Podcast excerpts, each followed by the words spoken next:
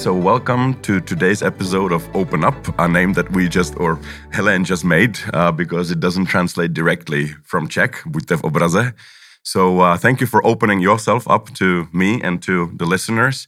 And we've been just debating the quality of our voices that we've been through uh, drama school in childhood. Now, how useful is drama school in your future, in your in your progressive career? In my career, it was very handy. It helps from time to time. Uh, it helps you to overcome the stress when you have to go on stage.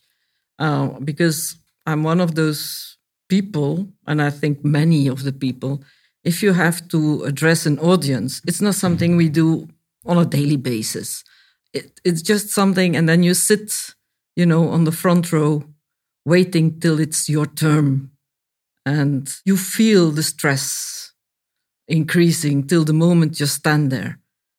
The and, torture room. Yeah, the torture moment. The torture moment. So it helps to get up those steps.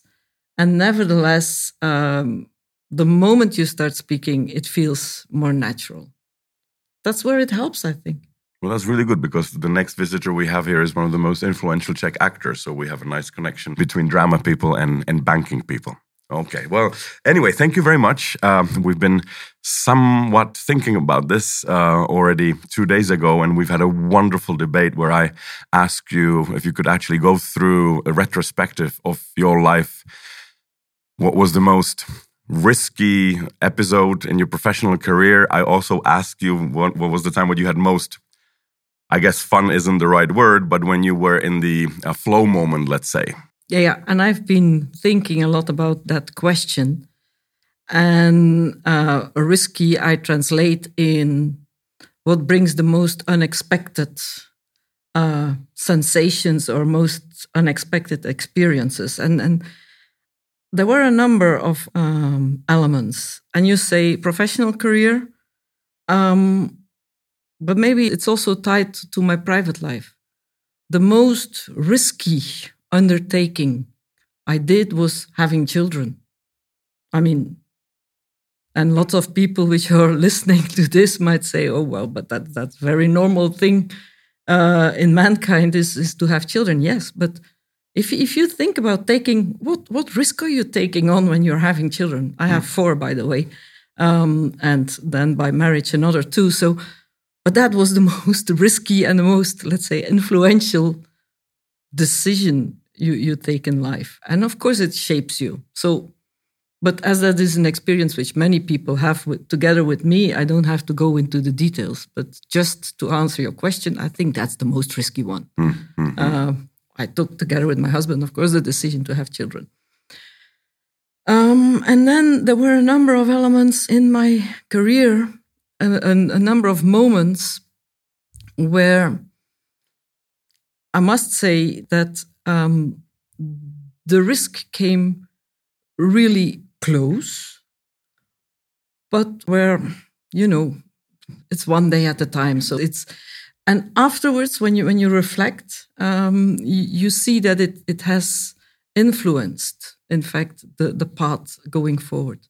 One of the riskiest or the risk confrontation um, I had was the very beginning when I started. I started in, in, in K B C in nineteen ninety.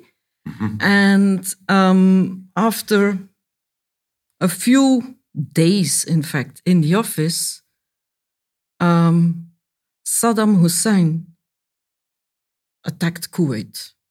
Now you will say, so what? Yeah, you're in Brussels in an office. and and um, But the thing is, that was the first time in my life that I was confronted with something which was happening on the other side of the world, which had an immediate impact in my day-to-day job. And we had positions which were the complete wrong way. I think.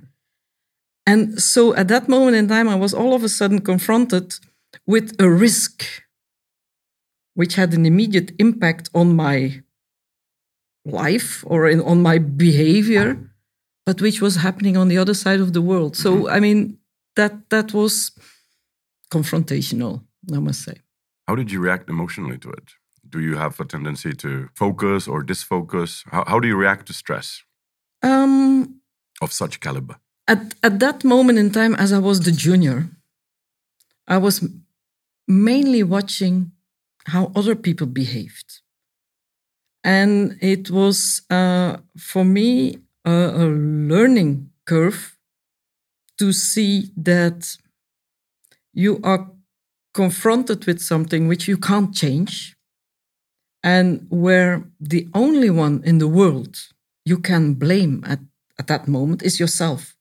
Because we, at that moment, of course, I was the junior. I didn't have the authority to take those positions. But okay, my colleague, my direct colleague, my senior colleague had taken the position. So, and there's no one else to blame. You're wrong. So how do I deal with that? I mean, for the rest of my career, I think I learned to live with that knowledge, with that behavior. I mean, deal with it and go on, because you can't help it. In Hitchhiker's Guide to the Galaxy, uh, the Hitchhiker's Guide isn't the best guide to Galaxy, but it won the competition and it became most popular because it had the words "don't panic" written all over the cover. How do you not panic? Because normal person would probably panic. Do you have some training, or do you have breathing exercises, or do you do you sit down? Do you have a cigarette? Do you drink coffee? Do you call it your friends? Walk around the block. Walk around the block. Walk around the block before you start yelling or with your whatever. voice. With my voice. At that time, we were still allowed to. We, we had those those telephones. You know, they right. don't exist anymore, I guess. But we had those right. old style telephones. Um, so, yeah, walk around the block. We, uh, me and my friends, when we go sailing, we very often find ourselves in, uh, in difficult situations. And we have developed a rule, have a, uh, in Czech we say, porada s pivem, have a briefing with beer before you actually do something crazy. And every single time we broke that rule and we acted out of spontaneous panic, it, the solution was much longer. And instead, if we would just all just sit down and have a pint and then make the decisions. So walking around the block also works. Yes. How did you How did you go through the the financial crisis? That must have been uh, tough. Which one? Oh, I mean the two thousand eight one. Because the next crisis was nineteen ninety-four, the the bond crisis in, in Europe. You know, the pesetas and the liras, oh. which are long gone. So, but that's that's also another story. Um, but through the financial crisis, well, that's one of the other. Um, or maybe there are other highlights. I don't know. Maybe the financial crisis no, isn't. No, I. I, I think the next point in time, uh, because we're, we're jumping from nineteen ninety now to early two thousand, was, was nine eleven. Mm, all right. Because that was the first time that um, things went immediately, for me, I must say, the first time that things went immediately global. You know, I very well remember where we were sitting and what we were doing and how we moved, because I was working in K B C securities at that moment in time, equivalent of Patria in our company here. Right. Um, so, and I was running the option desk, and we had option desks in London, in Amsterdam, and in Paris, and in Brussels. And, and everything went global immediately. So it was the first time that, that you had to take decisions just instant, but really instantaneous. Also, of course, an event which happened at the other side of the world. But it was so confrontational um, because it happened at three o'clock, two o'clock in the afternoon. Mm. And and I remember staying in the office till till after U S closed. So, and there were cell phones to react. There were Uh, everywhere, videos to see it, et cetera. When I'm talking about nineteen ninety, I mean, come on, we had a Reuters and we had a telephone and and, and newspapers. That's about it. I, I was one of those persons who didn't have a television even at that time, because there, there was nothing in addition to radio. And, and right. uh, But if you compare then ten years, a little bit more than ten years later, everything was instantaneous on video. We took our colleagues on video. So that was... Um, And adding all those pictures somehow was far more overwhelming, I think. So that was also kind of, um, yeah, how would I say, an eye-opener for me that that it the multi-channel stress. Yes, multi-channel stress and much, much faster. Mm. I mean, so... So ironically, maybe um, I want to ask you whether this world of today, when we have all this technology, maybe paradoxically is actually much more difficult to structure oneself in it than it was back in the day when we had a landline and... And that was it. And when you didn't exactly. reach somebody, you didn't reach somebody. Nobody was dying if you couldn't reach them from on a phone for two days. Today, if you if they can't reach you for two days, you have a police patrol looking for you. Two days. After, oh yeah, two hours. Honestly, if I if I try to reach my daughter, you send a WhatsApp. If she doesn't reply within an hour, hmm. you start being worried. You know. That's right. That's so. So yeah, it it all went faster, and then of course you had the financial crisis. I was in the middle of it um, because at that moment in time, I was running um, the risk department, market risk department of K B C Group. Um, and I still consider that in, in, in my life um, a rather black period, you know. First of all, it was very hard work. Um, I remember my children from the pictures. Um, which is, of course, not a nice example, but it was what it was. And next to that, um, of course, you learn a lot from, from those periods, um, but it took a long time to get out of it. Next to that, I think I, I saw um, the most ugly things of mankind as well. Meaning? Uh, behavior in, in, in the financial world, in the investment banking right. world. Um, and that was the root cause that I, I, I took a step back in two thousand fourteen. Um, I took a year of sabbatical because I needed distance. So how do you react to a stress period? Also there I needed distance and I needed to reflect um, on how to continue in, in, in the financial world. Uh, I won't hide that because um, what I learned, uh, somehow in that crisis, I lost my naivety. I, I was very naive. I, I thought, um, of course, you had criminals and non-criminals. Uh, that was a rather black and white um, distinction for me. Um, but I learned to know a lot of people which were not criminals, maybe you could call them criminals, um, but which were not criminals, but which were somehow having a very opportunistic view to the whole financial system. So, yeah, it was a period where I, for myself, learned a lot.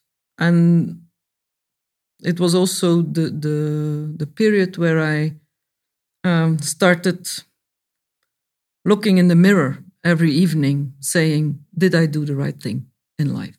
Because I saw so many things which should not happen. What's your rule of thumb when you come to making a, a tough decision? Of course, tough decisions are the kinds of decisions that we have no textbook for and we have encountered them for the first time. So maybe, maybe not only... Or is there anything that we could learn f- from your professional career that we could take to personal lives or maybe even professional decision-making? When I have to take a decision, I can tell you what, what does not come into play, especially because I'm in risk. So I'm not paid to please people. So yes, sometimes I, I, I have to take decisions which I know people won't like me for that. So that's certainly... something um, uh, which plays a role. The only thing I always ask myself is, am I being fair? And can I do it in a respectful manner? Mm-hmm. So I think fairness and, and respect are the key elements in decision-taking. Always. No matter what, whether it's a financial decision or another decision, I mean, well, that's pretty good because I went to a couple of courses at Yale University and others that were about decision making, and there was all these Harvard, you know, matrices and, and this and that and, and SWOT analysis. And I mean, I've passed the exams, but I must confess that once I've, I've never actually used it in my in my practical life. But this this this um, you know, plead for fairness is actually uh, I have also you know, a, a, a child, and it's the first thing that uh, is ethically well, not even ethically. It's the first thing that child notices. That's not fair, you know. So this I think is a, is actually a very nice uh, uh, impulse to return to. It's something that we know uh, that we can operationalize from the age of I don't know what two years. The kids start saying that's not fair because fairness for me, as decision taker, is not always perceived to be fair from the other side. Right. So you have to, to be aware of that. Um, it's, but it helps you in taking tough decisions. It's. Um, do you like making decisions? Yes. You do? Yes. I hate it. Oh no, I I'm like it. I'm an advisor I and like I like it. Giving advice, but when it comes to what would you do, I was like, I don't know. It's like you do this and then you get that, but you actually look forward to making decisions. Yes. Oh. And even tough ones. And I, yes, I do. Um, because I think it moves the company forward. And sometimes, and, and I know some, some of my colleagues, they think I take decisions too fast, which is probably true. Mm-hmm. I mean, who am I to dispute that? Um, but it's also, when new elements come to the table, I don't have a problem when somebody said, this is not a good decision, uh, you have to revise. I don't have a problem in revising decisions. If it's better for whatever cause we're serving, I will do so. Yes. Yeah, I like that. That's the that's the part of my job I like. So you don't have this regret, fear of missing out. We could have gone the other way. Instead of Brno, we could have gone to Barcelona. Once you decide, you're pretty sure of it until you change your direction again. You don't spend your evening saying, oh, maybe I should have done. Um, exactly. Uh, unless when it was a tough decision um, in people matters, where I can, after taking the decision, reflect, saying, did I do the right thing? It's one equation with two unknowns, which is very difficult to solve. What sort of uncertainties do you enjoy the most? Are those the probabilities where we can actually calculate things and it's sort of, there is a matrix? Or something that um, that we call the unknown unknowns, which I suppose that's something that you have to, you know, deal deal a lot. Do you do you lose a lot of sleep over unknown unknowns? This pandemic was an unknown unknown year ago, right? Uh, to the day, year ago. There are a number of elements to your question. How, which uncertainties do you enjoy? I'm not sure I enjoy uncertainties, but I I, I can deal with them. Let let me put right. it like that. Um, I think every single human likes to have some comfortable certainty. But it's true that when I have too much certainty, I get very restless. Now, you have financial risks, which are easily calculated. Um, but for me, those are not the, the true risks. They are not the unexpected losses, because they're, they're somehow kind of expected and calculated. Potential losses. Okay. Um, sometimes you can be wrong by estimating them. Um, but I think we, we have mathematicians and people which have hu- huge engineering skills and, and other experts who can deal with that. Um, so for me, yes, those are risks, but those are the ones which are rather easy to handle. And then you have, indeed, as you call it, Um, the the risks which, which you cannot calculate. Um, some are foreseeable, some are not foreseeable, and those are the unknown unknowns. If we would have had this conversation, October twenty nineteen, if we would have had this conversation, it would have been a complete different conversation, mm. especially on this topic. Mm. Because at that moment in time, everything was great. Um... I must say, I mean, ČSOB had its best year ever. I mean, we we we could see that. We we could estimate that. Um, the credit cycle was was was booming, um, and we didn't find any, how would I say, indication on, on where, from a financial markets perspective, it really could go wrong. And even in my personal life, I mean, okay, I'm living in the Czech Republic. Uh, part of my my my uh, nearby family is living in Belgium. But okay, ever, if you wanted, you stepped on the plane on a Friday evening. It's an hour flight, a little bit over an hour flight to Brussels. Um, so whenever the children saw fit, or or I saw fit, or we just traveled and and et cetera. So we had a great life, you know. Um, professionally, company was doing great. Privately, okay, you, you had some little hiccups, and we were in good health, and, and we could travel wherever we wanted. And if we did it, I, I love traveling, you know. Um, so if I did a, uh, a a big trip, I mean, you fly back, and on the way back, you were already thinking, okay, what's next? Uh, exploring the world is one of my uh, my favorite topics. So. So if you would have asked me the question at that moment in time, I would have said, something's going to happen. It cannot continue. We we we are somewhere at the top, but I don't know where it's going to come from. So you somehow unconsciously start thinking, where the hell is the drama going to come from? Now, I was at that moment in time, I would never have thought it's going to be a virus. But look, we're one year later, and all our rosy skies completely changed in, in doom and gloom and, and whatsoever. So on the one hand, yes, yeah, somehow I, I expected it. Did I expect it up to this extent and, and to, to, to this nature and to, to this impact? And no, of course not. As a risk manager, do you have to have a nose for, for things? Uh, do you? I mean, I remember we were talking about, you were complaining at the moment, everything was going too right for too long. You started having this hinge that things might start crumbling. I think that's somehow uh, built-in caution in my genes somehow. I think lots of people have that. Um, I also had that in, in, in the previous financial crisis. You know, I... At that moment in time, everything was, was also going extremely well, and, and the the world was was booming, and you know it's it's it's gonna come from from somewhere. Um, so it's yeah, it's I, I don't think it's it's a nose. It's it's just this caution, uh, which is somehow built in. Is that intuition? Is that instinct? Is that experience? I mean, if it's too good to be true. Are you more nervous in that situation than when the demon actually reveals its, uh, itself? I am more worried because you know that there is something,